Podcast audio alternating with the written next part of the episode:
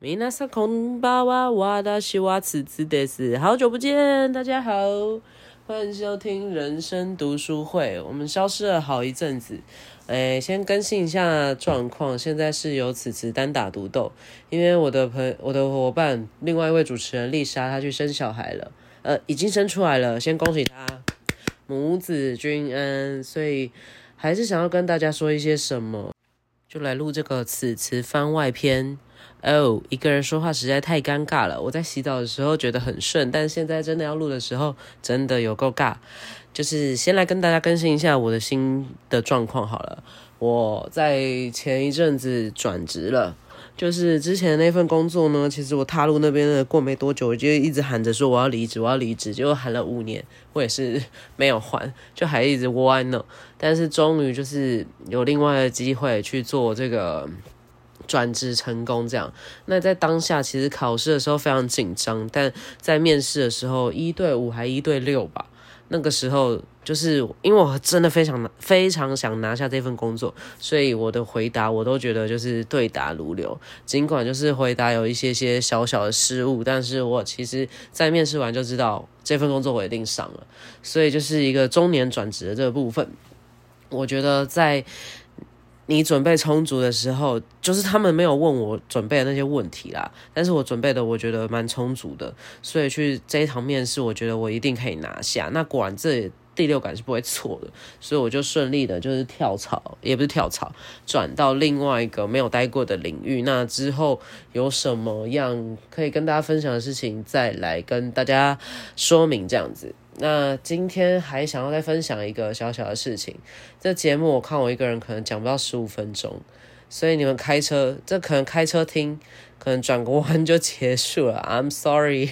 尽量啦，我就当练习啦。那我今天想再分享一件事情，就是我的新公司请来了一位作家来演讲。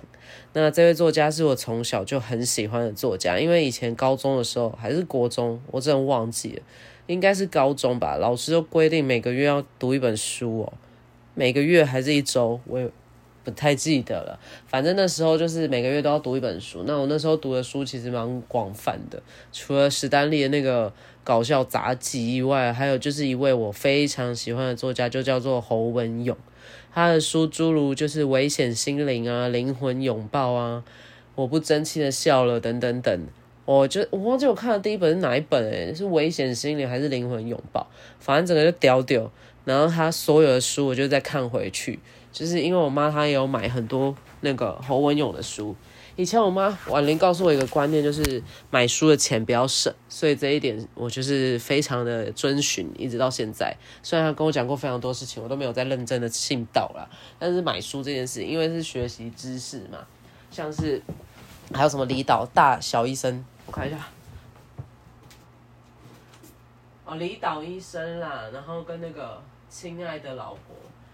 李导医生跟亲爱的老婆等等等很多的书，这样就是等于我再把他之前的作品集都看回去。当然，侯文有还有一个就是有声书是非常有名的，就是跟蔡康永一起主持的那个《欢乐三国志》，那个我们家有全系列。我觉得读书可以让自己就是。有很多不同的体验，所以还是很推荐大家这样子。然后今天下午就是去听了他一整场演讲。今天的内容很像，就是他的那个很今天的内容应该是在说心是希望的地方还是什么忘记了。反正今天的那个分享就觉得这个人他都在分享他整个历程。那我今天有带挑一本书，就是去给他想要给他签名。因为觉得这个机会非常难得，因为他好像没有来过我们这种体系、这种行业来做演讲，而且他在外面的演讲费应该也是不便宜啦。所以说，我就挑了一本书，然后左思右想，就想说，我昨天在挑了两本，在想说，就是我不争气的笑还是不乖。那我最后挑了《不乖》这本书，就是给他签名，因为我觉得不乖在我这个行业里面，因为我常常会觉得我都是格格不入的，在这个行业，就是这个行业很像，哎，我法律系的啦，所以也没什么好说，我就法律业嘛，法律业的人通常都比较中规中矩、循规蹈矩，学校教什么就是什么，A、B、C 什么就是一步一步来，很少会有跳脱，就是这个不同。跳出法律的思维来看法律这件事情。但是最近应该有越来越多，比如说像那个，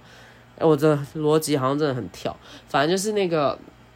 八尺门的辩护人，我很推这一部戏，非常好看。他就是是一个法律人写的，他好像那个导演好像有考上律师，所以就是等于说，就是你看法律加上不同的专业碰撞出来的火花，其实也是可以很精彩的。那今天为什么会挑不乖这件事，就是因为我刚刚有说了嘛，我觉得我在这个体制里面都是一个格格不入的地方，因为我会想的很多，就是想的，比如说是比较玩玩乐或者什么的，甚至以前有一个我去实习的时候，有一个人就说我很不像。法律系的，我比较像戏剧系的，但我也是谢谢他的称赞啦。因为在就是荧光幕啊，或者也不是荧光幕，就是上镜头啊，或者录录一些影片啊，搞笑影片，这些都是我非常欢乐的事情。就是我觉得做的，嗯，可能比别人好。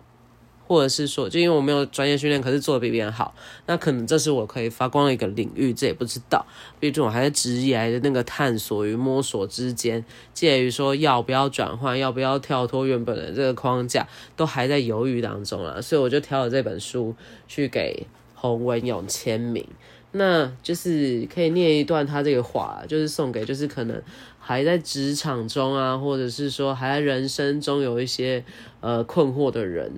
这个是说这段话，我来念一下哈。二十年后，你会懊悔更多的是那些现在没做，而不是真的做了的事。所以，抛开绳结，断开锁链，没有开玩笑，不是抛断开锁链。所以，抛开绳结，驶离安全的港湾，掌握好你的方向，勇敢的探险，梦想发现吧。这是马克吐温的一句话。其实这本书我看一下是几年的？喂，二零一零年呢？所以等于距离现在也十三年了，我从十三年前就在看这个，但我现在还是一直很乖的在做一个乖宝宝，真的是好像没什么进步，又好像有什么进步，进步的很缓慢这样子，反正就是想要跟大家分享一下我今天看到偶像的这个部分，这样，那因为我本来没有想要跟他合照，我我是不会 PO 的，大家，因为我实在太丑了。就是那个，我就传给丽莎看，我说，哎，我今天跟我偶像合照了。因为前面前面的那个同事大前辈们全部都跟他排完以后，因为我只是想要给他签个名，我就想走。然后反正大家说，哎，那既然都等了，那就来拍照这样。然后我就传给丽莎看，丽莎说，嗯，她怎么比较女啊？然后我看起来比较 man，她觉得很好笑。洪勇老师，我就我印象中他本来就是一个温柔的人啊，因为他也是个不乖的人。所谓的不乖，就是他做医生做到主治医生，后来不干了，直接去当就是转职当职业的作家。然后他最近说他在拍一部戏，叫做《人浮于爱》，那本书我也有买，是他最新的一部作品。那个好像在讲感情还是什么的，就是我忘记了，就是要再翻一下。对，反正他说最近在拍一部戏，然后他今天有说，就是那里面演的一些卡斯，布拉布拉布拉，我只记得范少勋。所以应该是蛮可以期待的一部戏啊，因为他的这个写作这个创作历程，应该不至于转换成戏剧的时候不至于就是不太就是不不应该不会太尴尬了，应该这样讲。因为之前那个危险心灵那个我到现在都还记得，那个主演就是那个主角就是黄河，黄河现在也整个长大，他其实根本没变，但是还是很会演戏啦。对，然后大概是这样子的分享。然后现在才八分钟，我讲了太多然后了。以前一个老师说过不要讲太多然后，所以我要把它都剪掉。那大概是这样简短的分享，之后会再收集一些大家想听的那个议题啊，再跟大家来聊聊。好，就是谢谢大家继续支持我们这个人生读书会，亲爱的朋友们，开车的时候要注意前方的路况哦。现在要礼让行人，若你开车要礼让他三个整目。啊，然后反正就是各方面都祝福大家平安健康、快快乐乐。那我要来念我们许久不见的这个 slogan：人生这条路有起也有落，有甜也有苦，稳着滴滴龙。谢谢大家，我是慈慈，拜拜，下次见。